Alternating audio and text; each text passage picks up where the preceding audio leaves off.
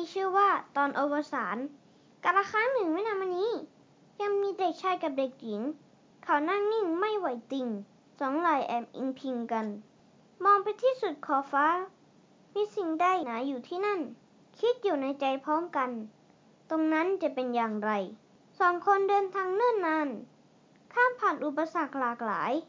ภูเขาหนองน้ำผืนทราย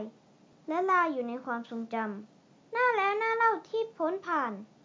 อยู่ในนิทานขำๆ บางหน้าก็ล้มหัวขมำบางครั้งหน้าดำเพราะจุ่มโคลนบางหน้าพวกเขาทะเลาะ บางหน้าเหินห่อผาดโผน บางหน้าถกเถียงตะโกน บางหน้าอ่อนโยนใส่กัน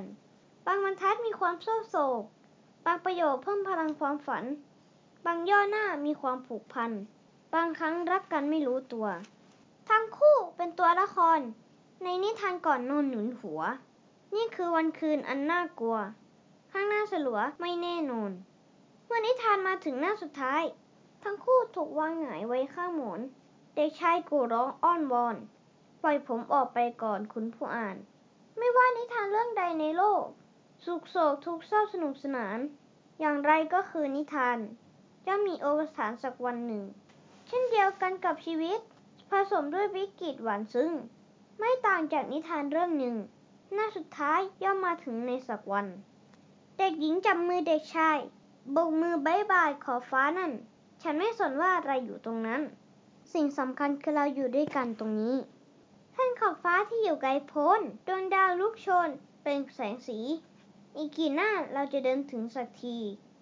นิทานความสำเร็จเล่มนี้หนาเท่าใดความงามอาจไม่ใช่การไปถึง หากเกิดจากการมองสิ่งหนึ่งซึ่งอยู่ใกล้ เห็นความงามของสิ่งที่ใกล้ใจ